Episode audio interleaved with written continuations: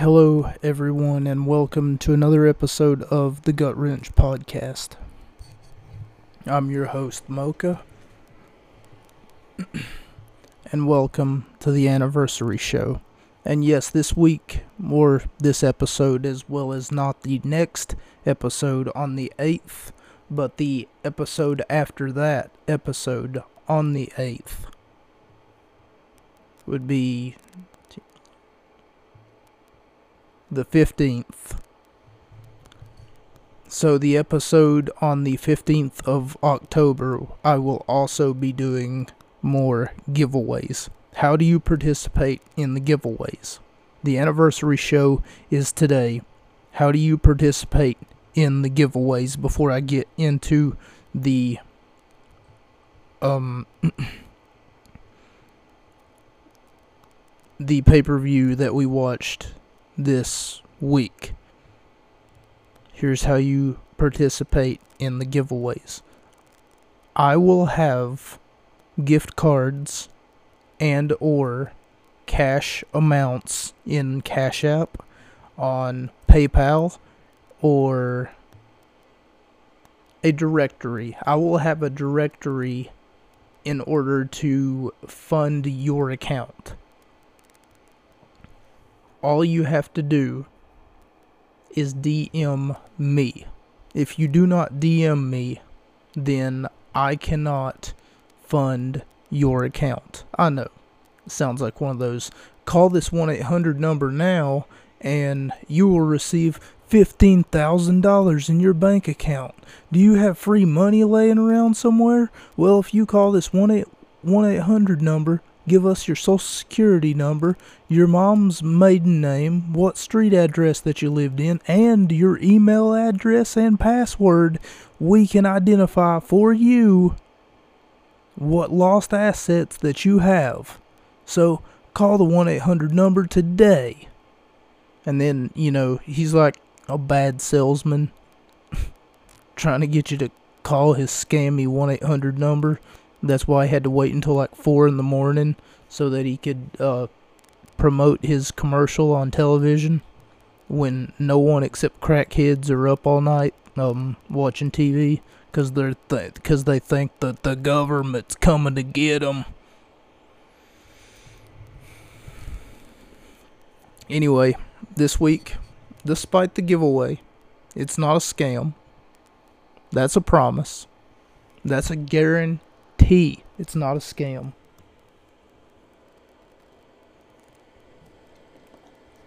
Nonetheless, what I mean to say is, if you DM me, and this goes for the first, and I can't do it for everyone, okay? So I'm going to have to circumvent this somehow. This goes for the first 5 people to DM me and then say that they want to participate in the giveaway. So the first 5 people between today and between Friday. Okay? So it's Saturday now. Or it's going to be Saturday. After this is posted, it's Friday night for me. But it's going to be Saturday, whenever this goes up. Saturday morning. And then I'll give you practically 6 whole days. And then after that, it'll be null and void. Whenever the clock strikes midnight, Thursday bleeding into Friday, Friday bleeding into, no, Thursday bleeding into Friday, because I said Friday night, it's done. Monday through, Saturday through Friday, rather, it's done. Anyway, had that been the case, thank you all so much for joining me. My name is Mocha, and also something else that I forgot to report on that I was so excited to report on last week is Saraya. You might know her as Paige from the WWE, but we're not going to entertain her name as Paige anymore, I suppose. Saraya recently made her AEW debut. Now, throughout this past week and throughout the week that she did make her AEW debut, all I keep hearing or all I keep seeing on Twitter is stuff like, oh, she's back. Well, I didn't want her to come back like this. Boo-hoo. Boo-hoo. Woe is me. Oh my goodness, I didn't want her to come back like this. I wanted her to come back in the WWE. Where's Paige? I miss Paige. Oh, where is she? Who's Saraya? I'm not happy about this. And they're the same people who said, I want Paige, and I want her to come back to wrestling. It's like you can't please these people. Kind of like, I'm damned if I do, and I'm damned if I don't. Why can't you just be happy that she's back, rather than trying to throw a piss party about the fact that she's in a different company? Why did she have to go to them?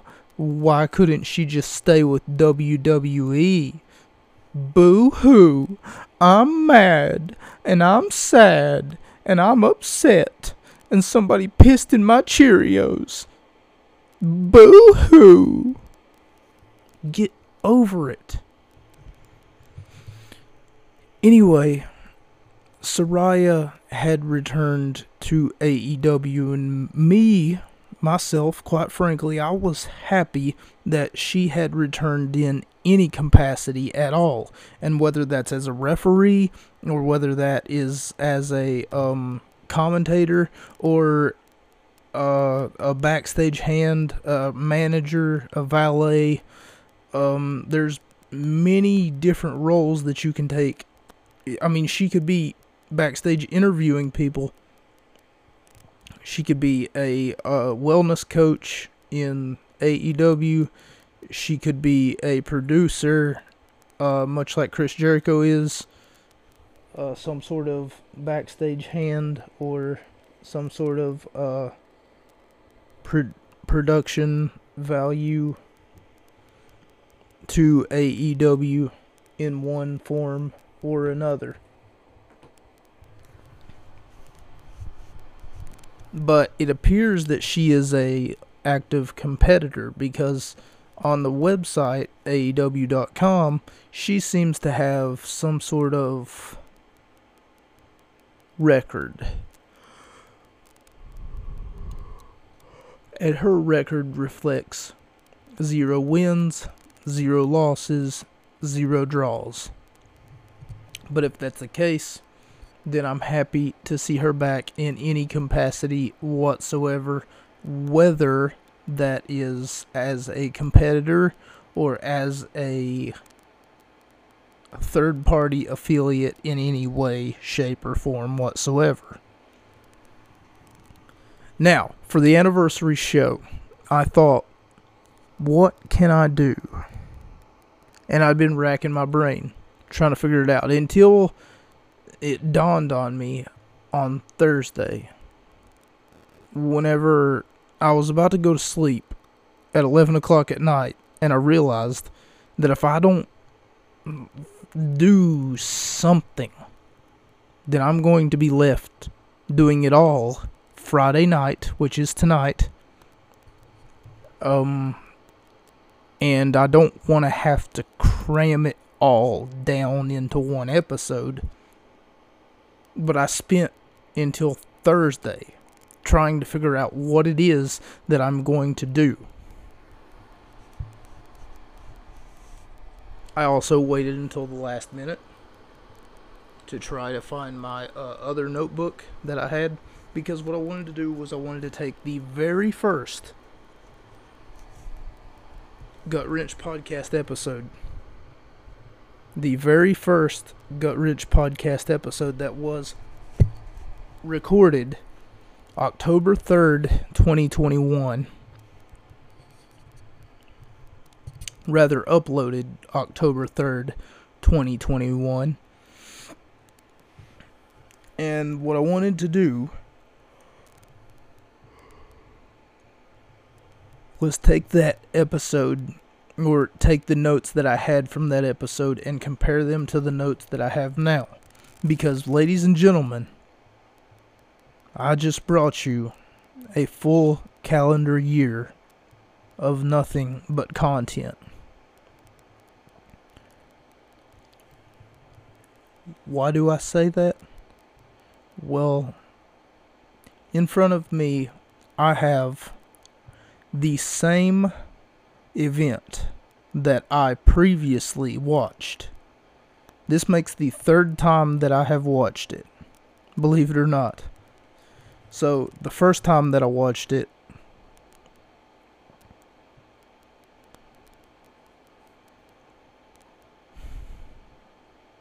I don't know how exactly to go about explaining it.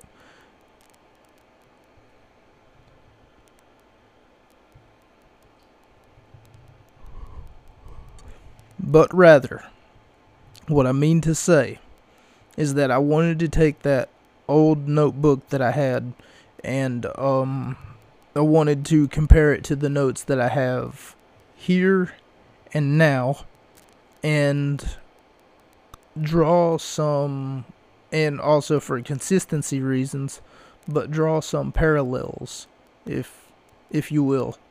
Look at those notes and then say, hey, here's what I ranked it then, and here's what I'm ranking it now. And then think, why would I rank it here at so-and-so an amount of stars whenever I would rank it here at so-and-so an amount of stars?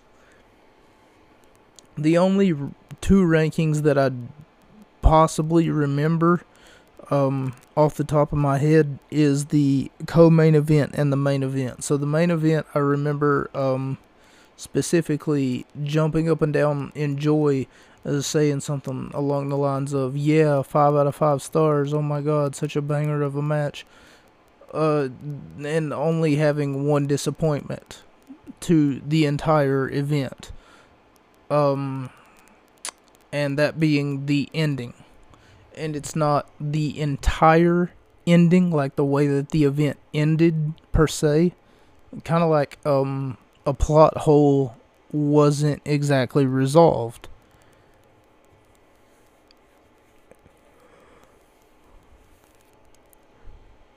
Hey, we'll talk about that here in just a second. I keep yawning, and I don't know why. I must be extremely tired.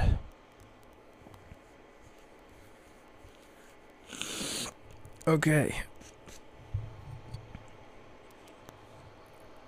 But with these notes in front of me, and not the first notes that we took, but rather the notes that I took whenever it comes to this event that I just got done watching between yesterday and today, Extreme Rules 2021. And not only did I watch this event, but also I had done a YouTube video on it. And I remember that video.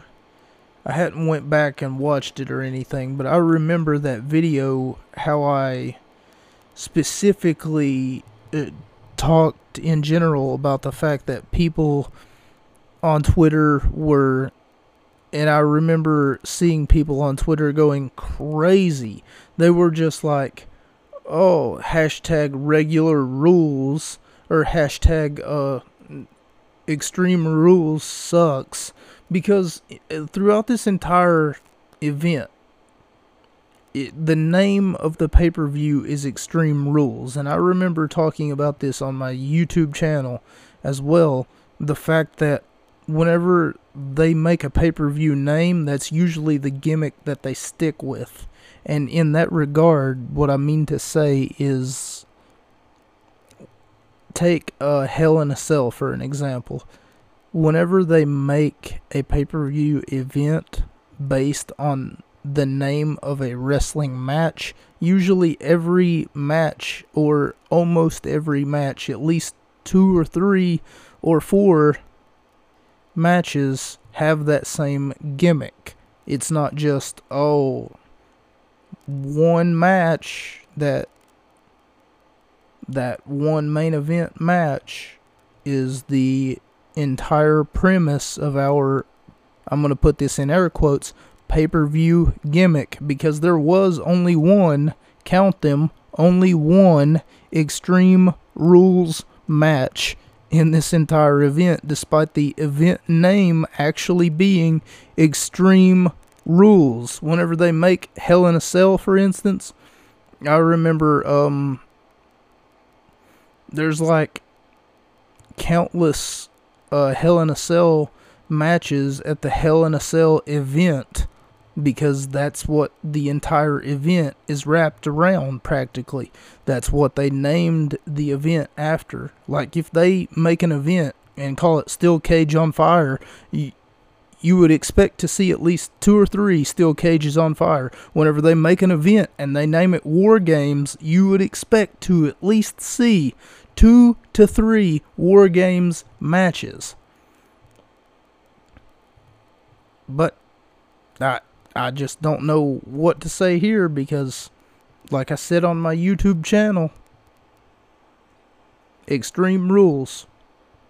Everybody kept hashtagging regular rules, and I thought it was, it's kind of funny if you think about it. Hashtag regular rules.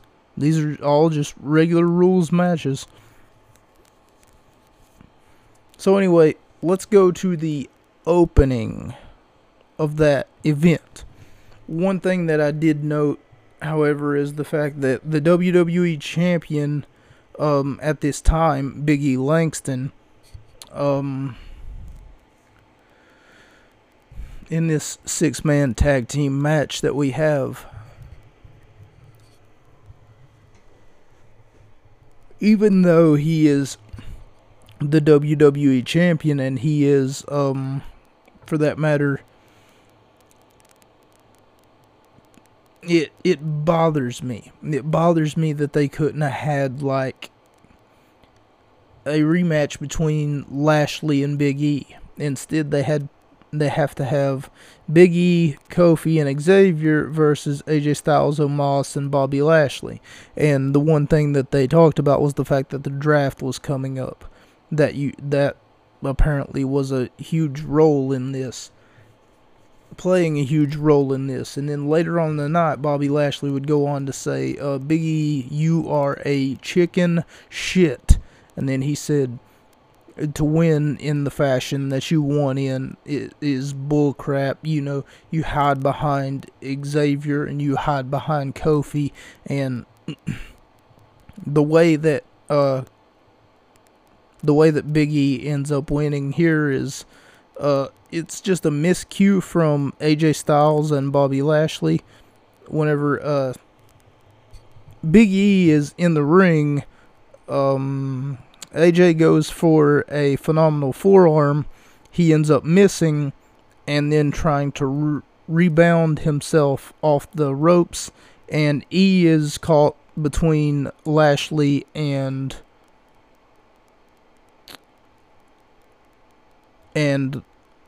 AJ. So what he decides to do is he decides to roll out of the way. Langston does, and when he does, AJ gets hit with a spear. AJ being the last person to tag in from a blind tag that Bobby Lashley didn't see until the last minute. And Bobby hit AJ with a spear. Bobby rolled out of the ring, and instantly Big E covers AJ after Bobby just hit AJ with the spear. And if you've seen this event, then you already knew what happened. Langston ends up pinning AJ off of the spear and the miscommunication between him and his tag team partner, Bobby Lashley. Lashley lost the title due to a Money in the Bank cash-in by Big E. And if memory serves me correct, because they did talk about it here on this event, in particular, what ended up happening was Bobby would challenge E to a proper rematch on the following night, Monday Night Raw.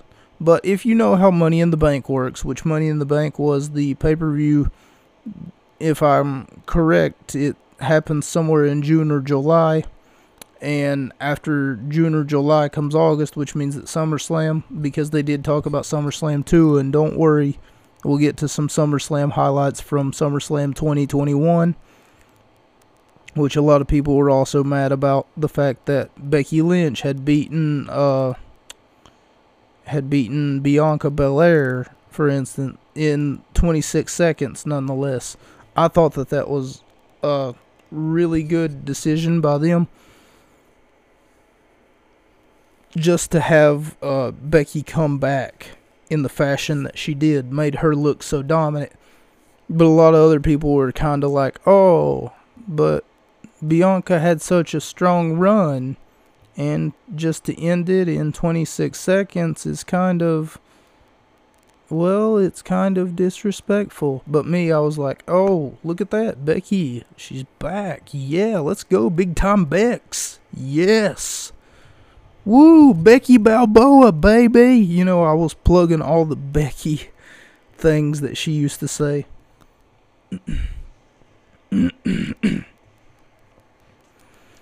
Why is the WWE Championship not being defended? That was my question. This match went on way too long, though, honestly, because it was the opening contest. It went on for 30 minutes. Well, also counting entrances and stuff, but entrances and stuff was just like 2 minutes, maybe 5 minutes, you know, but still 4.5 to 5 minutes, which means that this match alone went 27 minutes to 29 minutes. It went on far too long, and I feel as though that they could have found a conclusion. Don't get me wrong, I get it, 6-man tag team match. They would have to get everybody's crap in. Oh, these two, they've got to butt heads. And oh, look at that, hot tag. And then the sequence. And then the hot tag comes in. And then fired up. And then the big powerhouse comes in. He's fired up. And then, oh, here comes the acrobatic guys. And now they're all jumping off the walls. Oh, what's he going to do next? 450 splash. No, he misses. Oh, look at that, technical wrestling.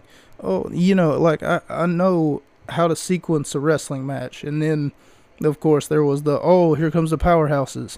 Oh, a little bit of this, a little bit of that. Mozzarella, you know, some cheese. Bam, throw that in the oven.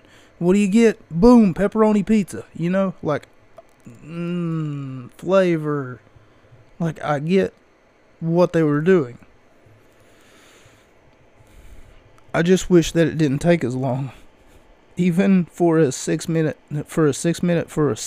tag team match, and it just goes to prove my point. They could have shaved this match down by half if they would have just put Lashley and Big E in a one-on-one contest, and the following Monday night on Raw, they wouldn't have to have this match. They would have already had it for the pay-per-view, and it would have freed up a spot.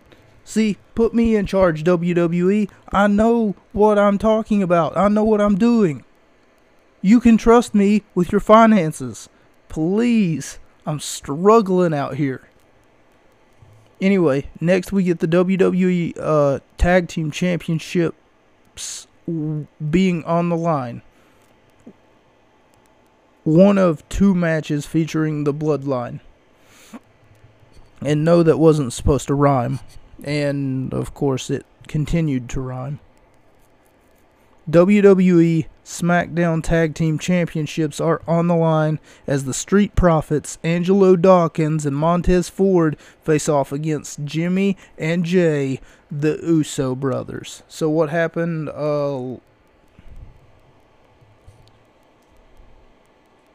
Okay, so what happened last week, basically, the Friday before this Sunday, was the fact that Montez Ford got the holy hell beat out of him, simply because Montez Ford, well, you know, they just see him as a threat. But Dawkins was busy and he had to go to a wedding. And Ford had to, well, he had to wrestle, you know. And he's a tag team wrestler. But Roman Reigns, as Pat McAfee put it, thought he would set an example before the bloodline got to picking at the bones, so to speak. So, Roman Reigns did a number on Montez Ford. He beat his ribs, he beat his kidneys, apparently he put him in a standing guillotine, he just leveled him, basically. He put this boy through hell in a handbasket on an episode of Friday Night SmackDown before the titular pay-per-view. And I gave this match 4 out of 5 stars. Did I say what I gave the 6-man tag team match?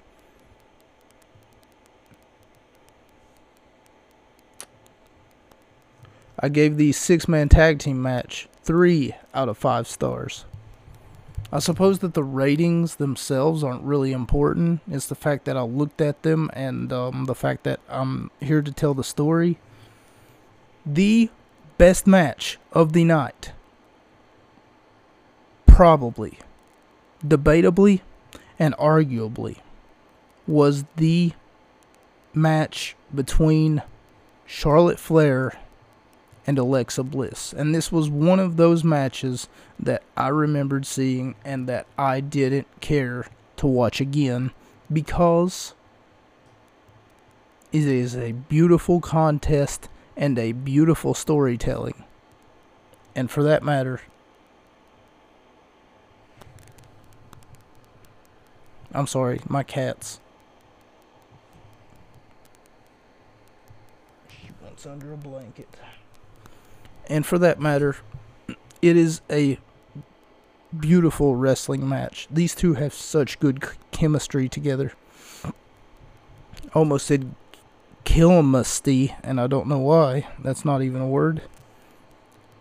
Highlights from SummerSlam 2021 showing Charlotte becoming a 12-time women's champion. So they showed some highlights a little bit of Charlotte beating everyone, and Michael Cole just says, well, Charlotte beat Eva Marie. Okay, there were like 6 or 7 women in the highlight stills that they showed. Like, there was Natalia, there was Charlotte.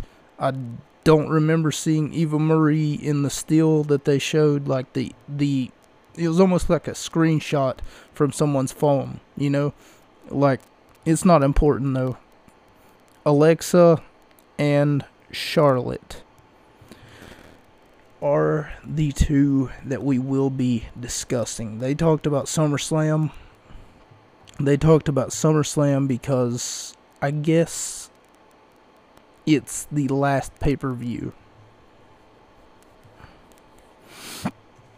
Also, I have a note here that tells me to talk about the evolution of Alexa. I'll try to make this really brief, but Alexa Bliss used to come out basically bearing a tutu, and she used to, like, blow fairy dust or pixie dust or glitter or whatever it is that she would blow at the crowd, and she would come out, and she had this very upbeat type music, you know. And there's nothing wrong with the upbeat type music, and the fact that, you know, she was embracing like a cheerleader phase, sort of, kind of, or, you know, a dance rehearsal phase.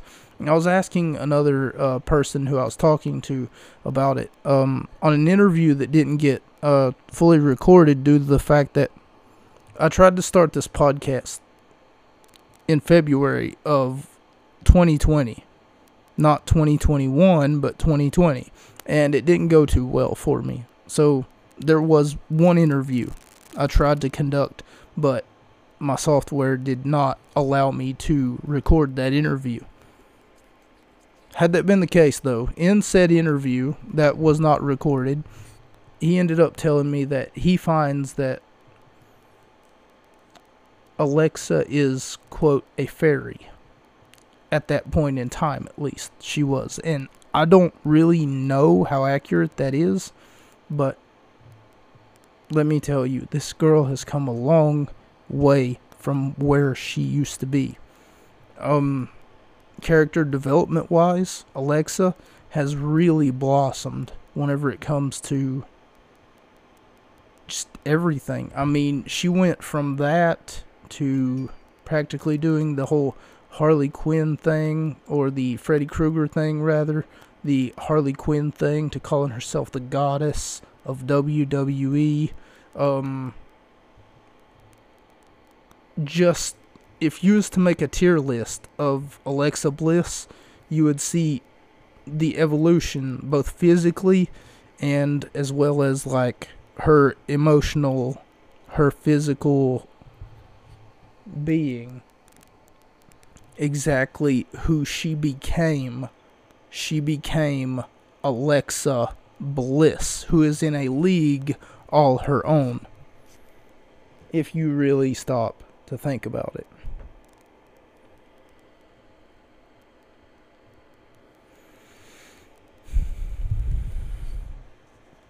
So it showed highlights from Charlotte's match at SummerSlam, where she became a 12-time women's champion. The Raw Women's Championship match, as Alexa Bliss faces off against Charlotte Flair. Now, a lot of this was to do with the fact that Alexa had, I guess you could say, forgotten who she was, and Charlotte just felt like she was on top of the world. And Charlotte as well, if you look at the evolution of Charlotte Flair from NXT to back then, 2021, she would come out in NXT and say, "I am genetically superior," and that's all that she would say. And she would give some quack reasons, I suppose, but, you know, they would just be like monologue reasons. She's genetically superior because her father can pay for a limo, or she's genetically superior because, you know, she's got the title. And they weren't really like real reasons as to why she was, quote, genetically superior. And now she no longer says that she's genetically superior. She just comes out and she's herself, basically.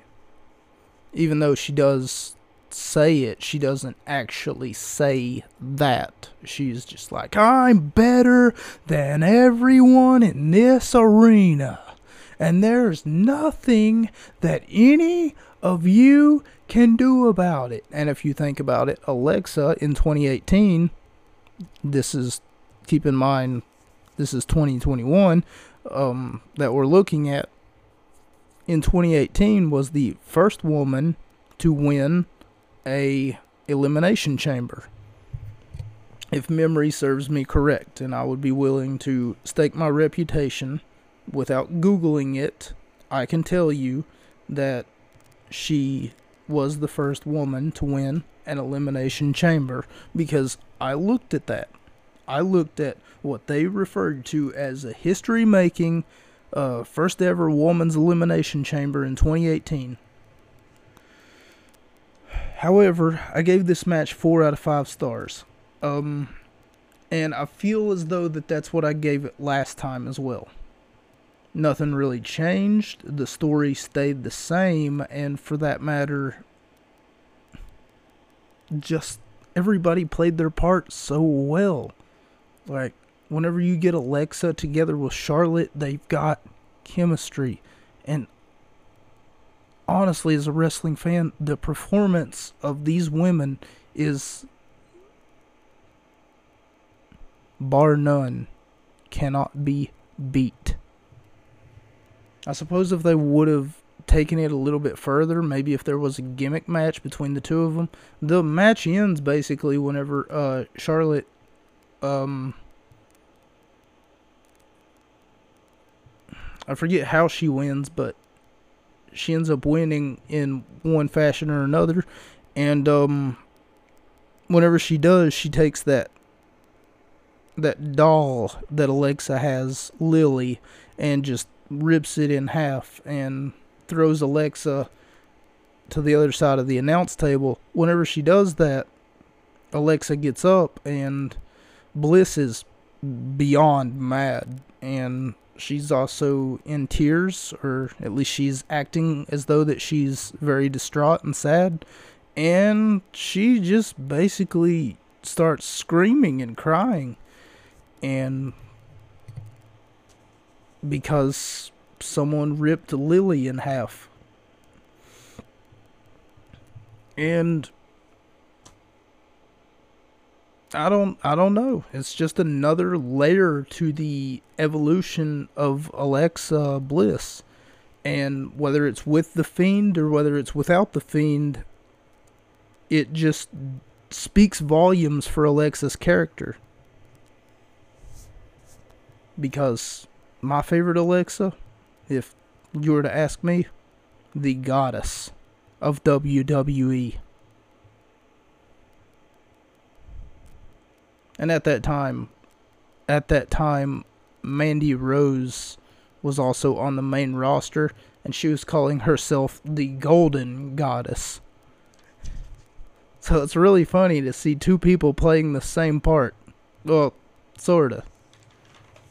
Even though Alexa and Mandy never really, had scrap together. Then we go to the United States title match as Jeff Hardy versus Sheamus versus Damian Priest. I don't remember what I gave this match.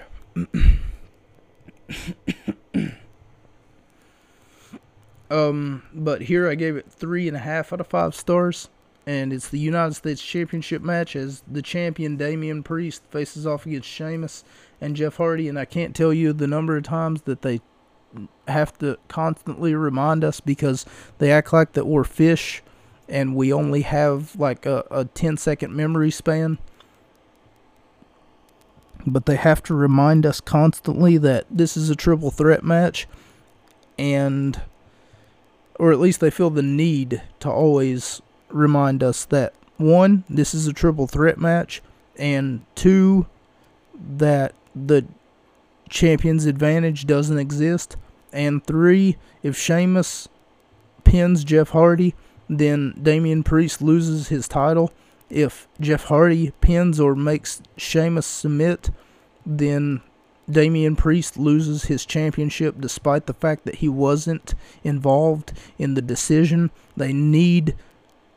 It's almost like they've got a piece of paper in front of them that says, say it as many times as possible before the match is over. It's like, why do you continue to insult your audience, WWE? And I'm pretty sure they understand what a triple threat match is. I'm pretty sure they know what it is that... You get where I'm coming from, right? It's pretty frustrating whenever you have to listen to a parakeet like Michael Cole. Quack! Quack! This is a triple threat match. Quack! This is a triple threat match. Oh, Sheamus is pinning Jeff Hardy. That must mean that Damian Priest can lose his title. Quack! Sheamus is doing what Cody Rhodes did in his first WWE run. So at the time, Cody Rhodes, back in 2011, 2012? Cody Rhodes, for whatever reason, had this mask that he put on. And it wasn't, you know, your typical wrestling mask. It was like a protective guard for his nose. And he would come out with people dressed up in nice suits and hand out paper bags and tell the people to put the paper bags over their heads because he didn't want to look at them. Now, Sheamus hasn't taken it that far, but the one thing that Sheamus has done is basically to put it into context. He's basically still in the whole, hey boss, I came in today and I broke my nose. Could you give me like a plastic guard to put on it? And then, you know, he's kind of using that whole plastic guard to his advantage. Now, he doesn't take it off, really, and smack anyone in the face with it. He doesn't use it as a weapon like Cody did whenever he had it. Granted, even though he doesn't really try to take advantage of it, despite him being a heel character who's much of a party pooper, Sheamus, he's just like, hey, I don't want to see you having fun, and if you are having fun, then we can't be friends. You know, so it's either have fun or be my friend.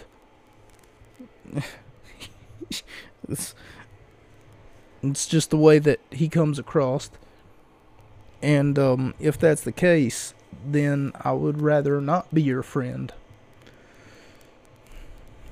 Jeff Hardy versus Sheamus versus Damian Priest, who is the champion for the United States Championship match. And after Priest wins, he ends up shaking Jeff Hardy's hand and raising his hand at the end of the match. They have respect for each other. Or at least that's what commentary leads us to believe.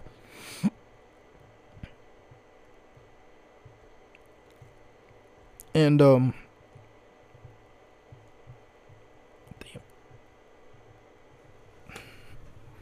Sheamus, walks away, and he's looking very distraught, very mad, very unhappy about it. You know, like whenever he's up at the ramp to the wrestling ring, to the entryway, he's kind of like pulling his hair out, and he looks all mad.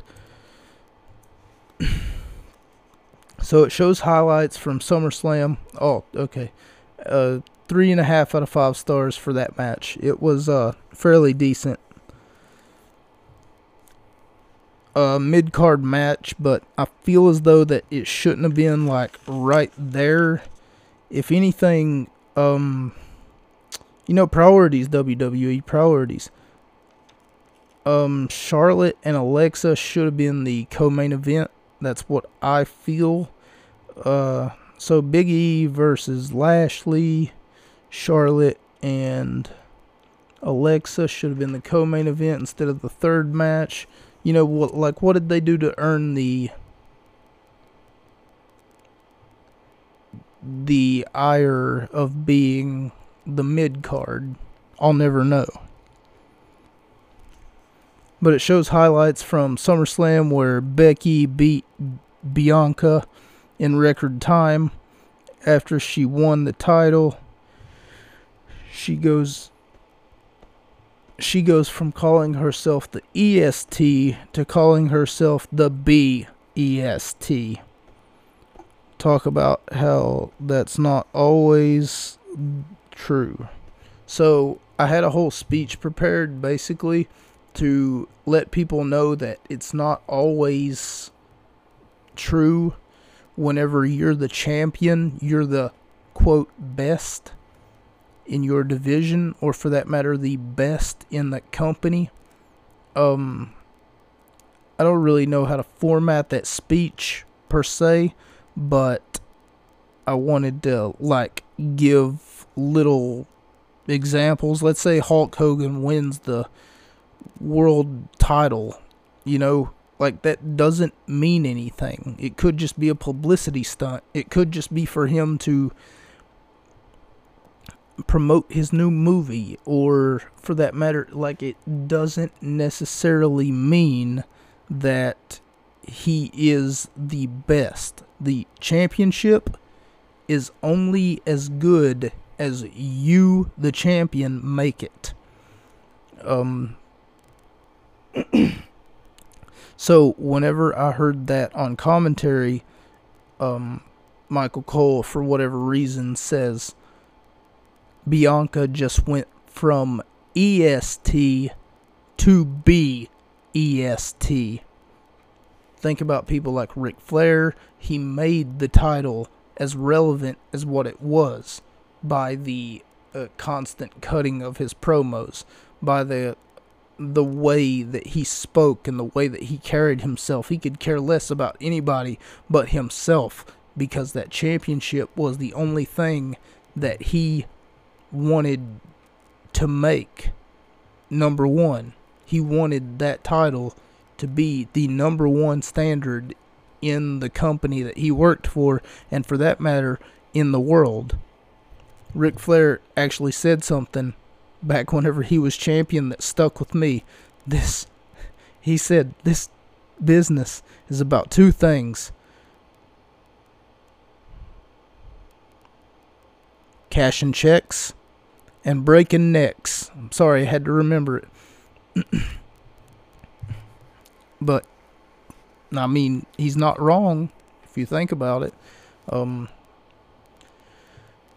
Really, he's making a good point whenever he says that. I mean, and if you break enough necks, if you think about it, you'll be cashing those people's checks, because, you know, your pay raise will go up, because basically, think about it, if there's 8 executives in one office, right, and they're all getting paid the same thing to do the same thing, why would there be 8 of them? I don't know. Just bear with me one second. If there's 8 executives in one office, and let's say 5 of them get canned, then the other 3 executives are the only 3 that are left. They're more than likely going to get the paychecks of those who got fired, because they want to keep you, right? They want to keep you around, right? So why wouldn't they raise your pay little by little by little? You know, they want to make you feel appreciated, if not just for a little bit.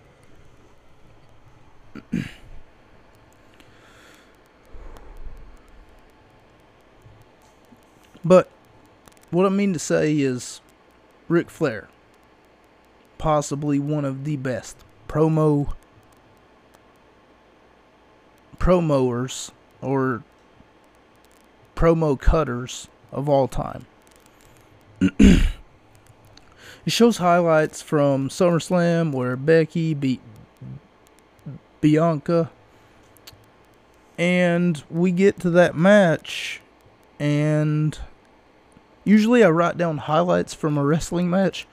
This time I didn't do that, but one particular part in this match that really got me was the fact that Bianca sent Becky outside the ring, and Becky got to hear what Michael Cole said, and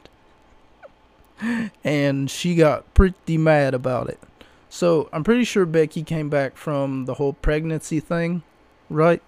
And she was out for like a year and 3 months, or 4 or 5 months, according to commentary.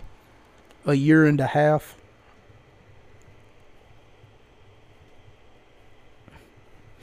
So anyway, if that's the case, Belair almost like shoves or trips Becky out of the ring, and whenever Becky gets over to the commentary table, Michael Cole says, and right in front of Becky's face, he basically says, and now Becky's probably thinking, what do I got to do to put her away? And Lynch looks straight at Michael Cole and says, That wasn't what I said, Michael. That wasn't what I was thinking. Stop trying to put words in my mouth. And then she says, I have a plan. The entire match, Becky almost like looks like she's seen a ghost every time that Belair kicks out.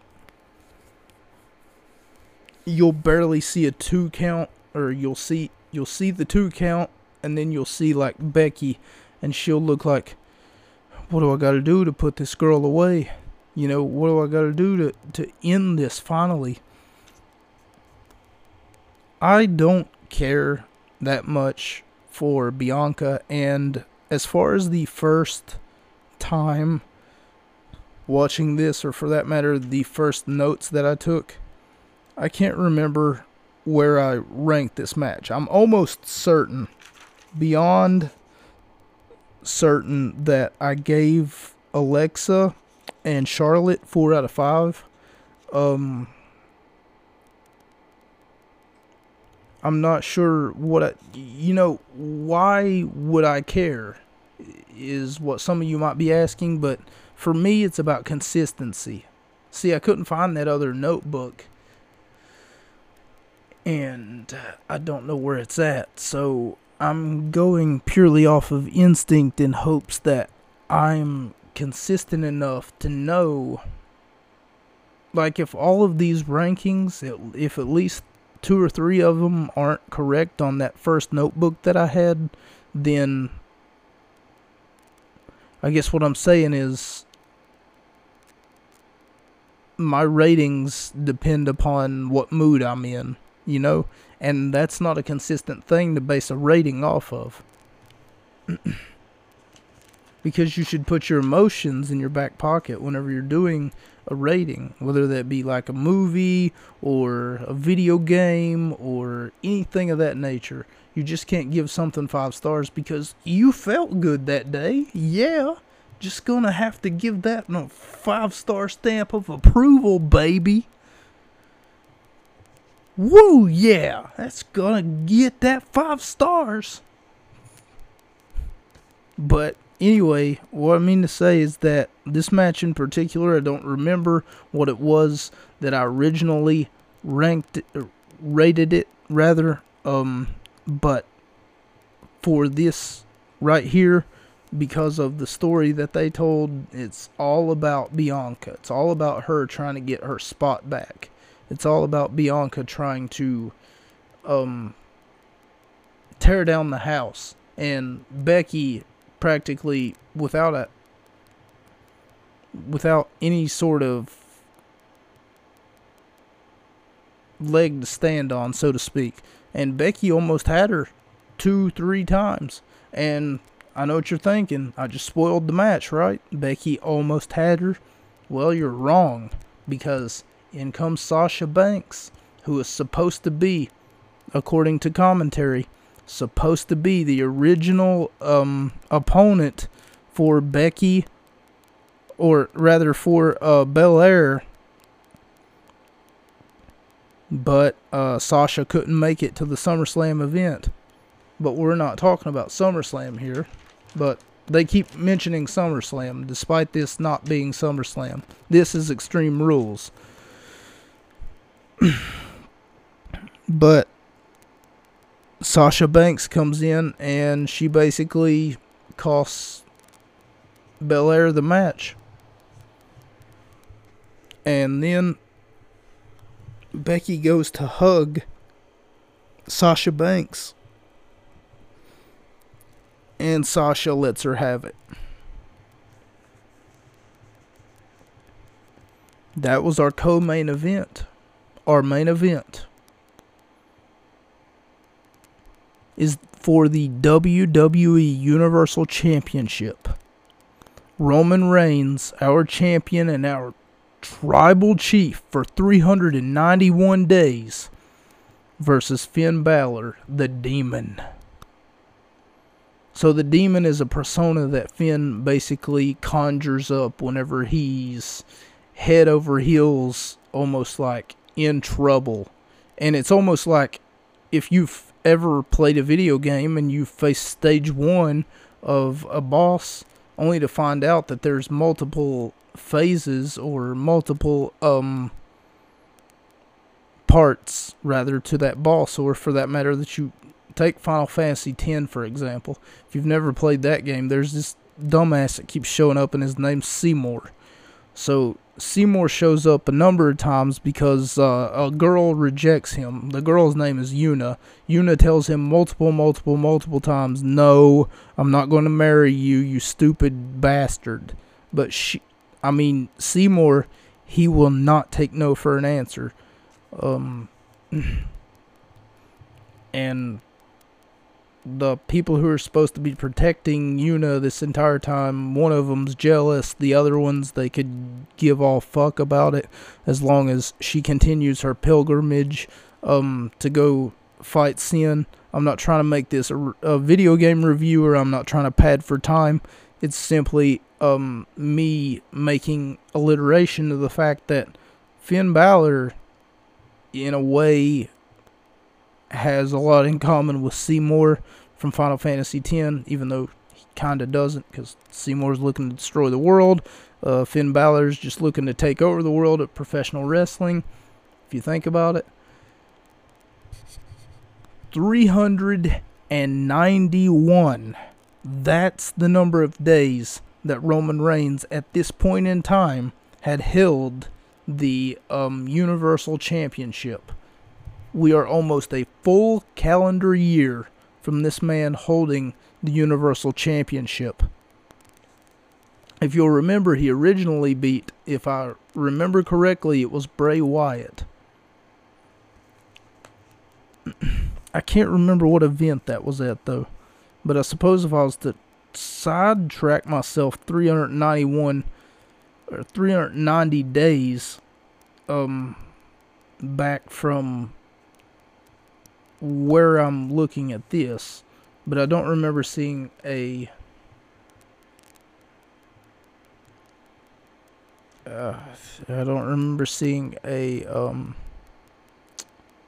like August, November, I don't remember seeing a date for this. So at this point in time, he only had the Universal title, so that leads me to believe that somewhere down the line he gets Big E or Bobby Lashley or The Miz. He gets the WWE Championship somewhere down the line. And it's clear to me that he had the WWE Universal Champion first. Had it been up to me, though, I would have done this match a little bit differently. So I know that I said earlier that I would give Bobby Lashley the WWE Championship match against Big E Langston. But if I were to scrap that idea, and let's say that Big E wasn't the WWE Champion, I would have given it to Roman at around the same time that he won the Universal title, had I would have known that it was going this far. And on top of that, I would have made this match right here for one of two of those titles. Keep that in mind. One of two of those titles. And the Universal title seems as though that it is the lowest, or at least it is lower than the WWE Championship, because the WWE Championship in a lot of circles is regarded as the highest accomplishment in WWE. So had that been the case, I would have put the WWE Universal Championship, I feel as though that they did that correctly, on the line. And had that been the case, I would have reversed the decision here in one way or another. I mean, we see a lot of spots here. We see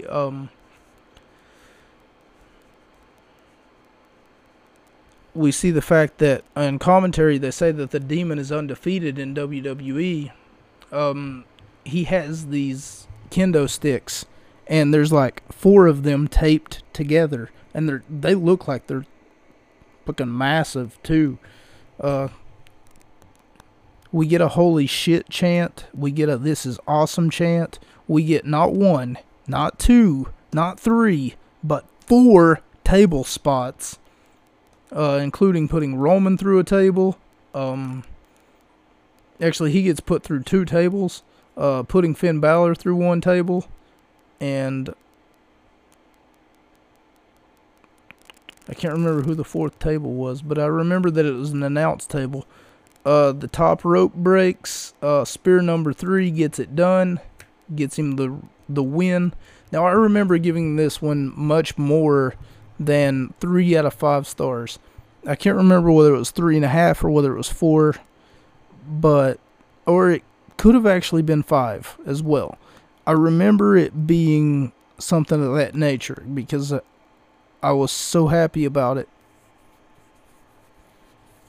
But at the same time, there's so many inconsistencies here.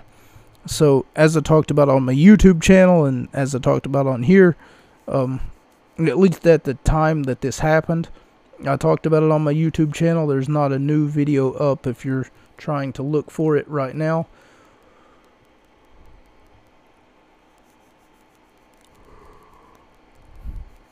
The one thing that I would like to mention is the fact that whenever Finn Balor goes up top,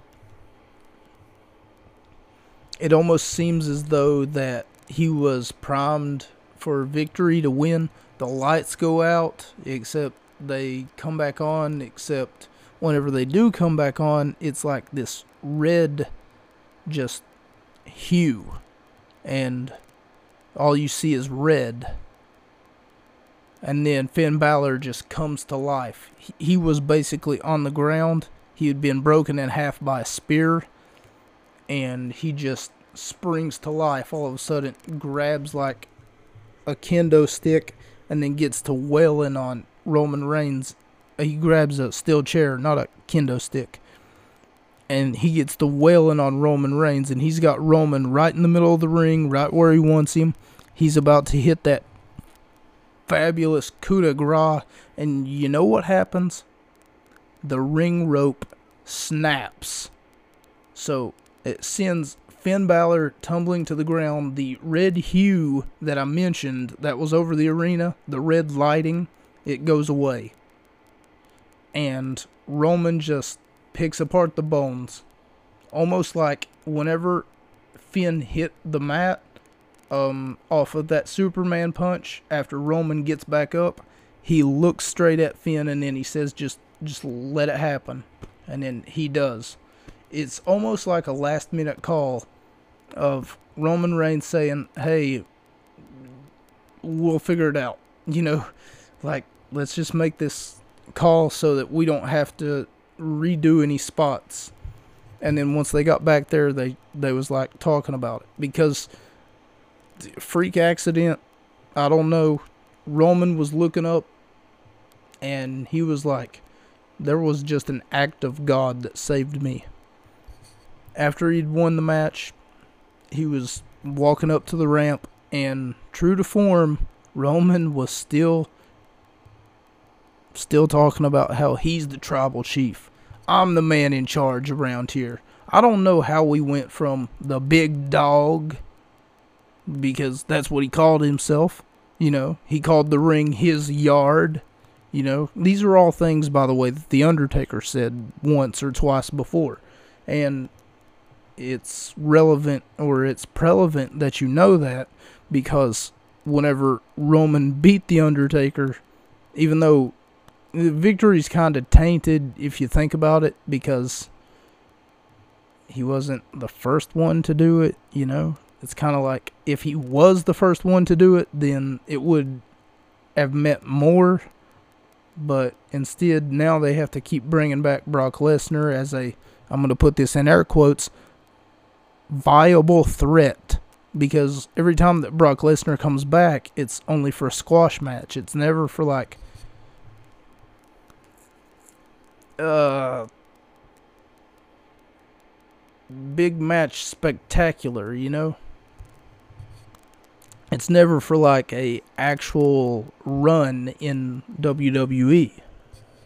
an actual, you know, wrestling run.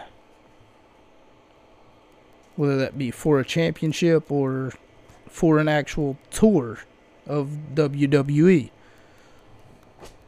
Well, ladies and gentlemen, it's that time again. Time for me, Mocha, to sign off and tell you all to have a great day.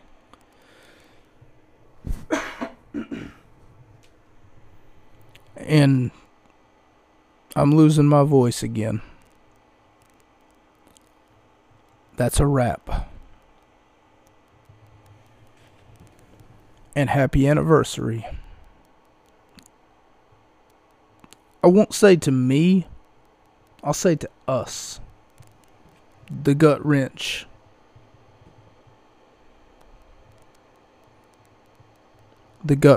Dynasty.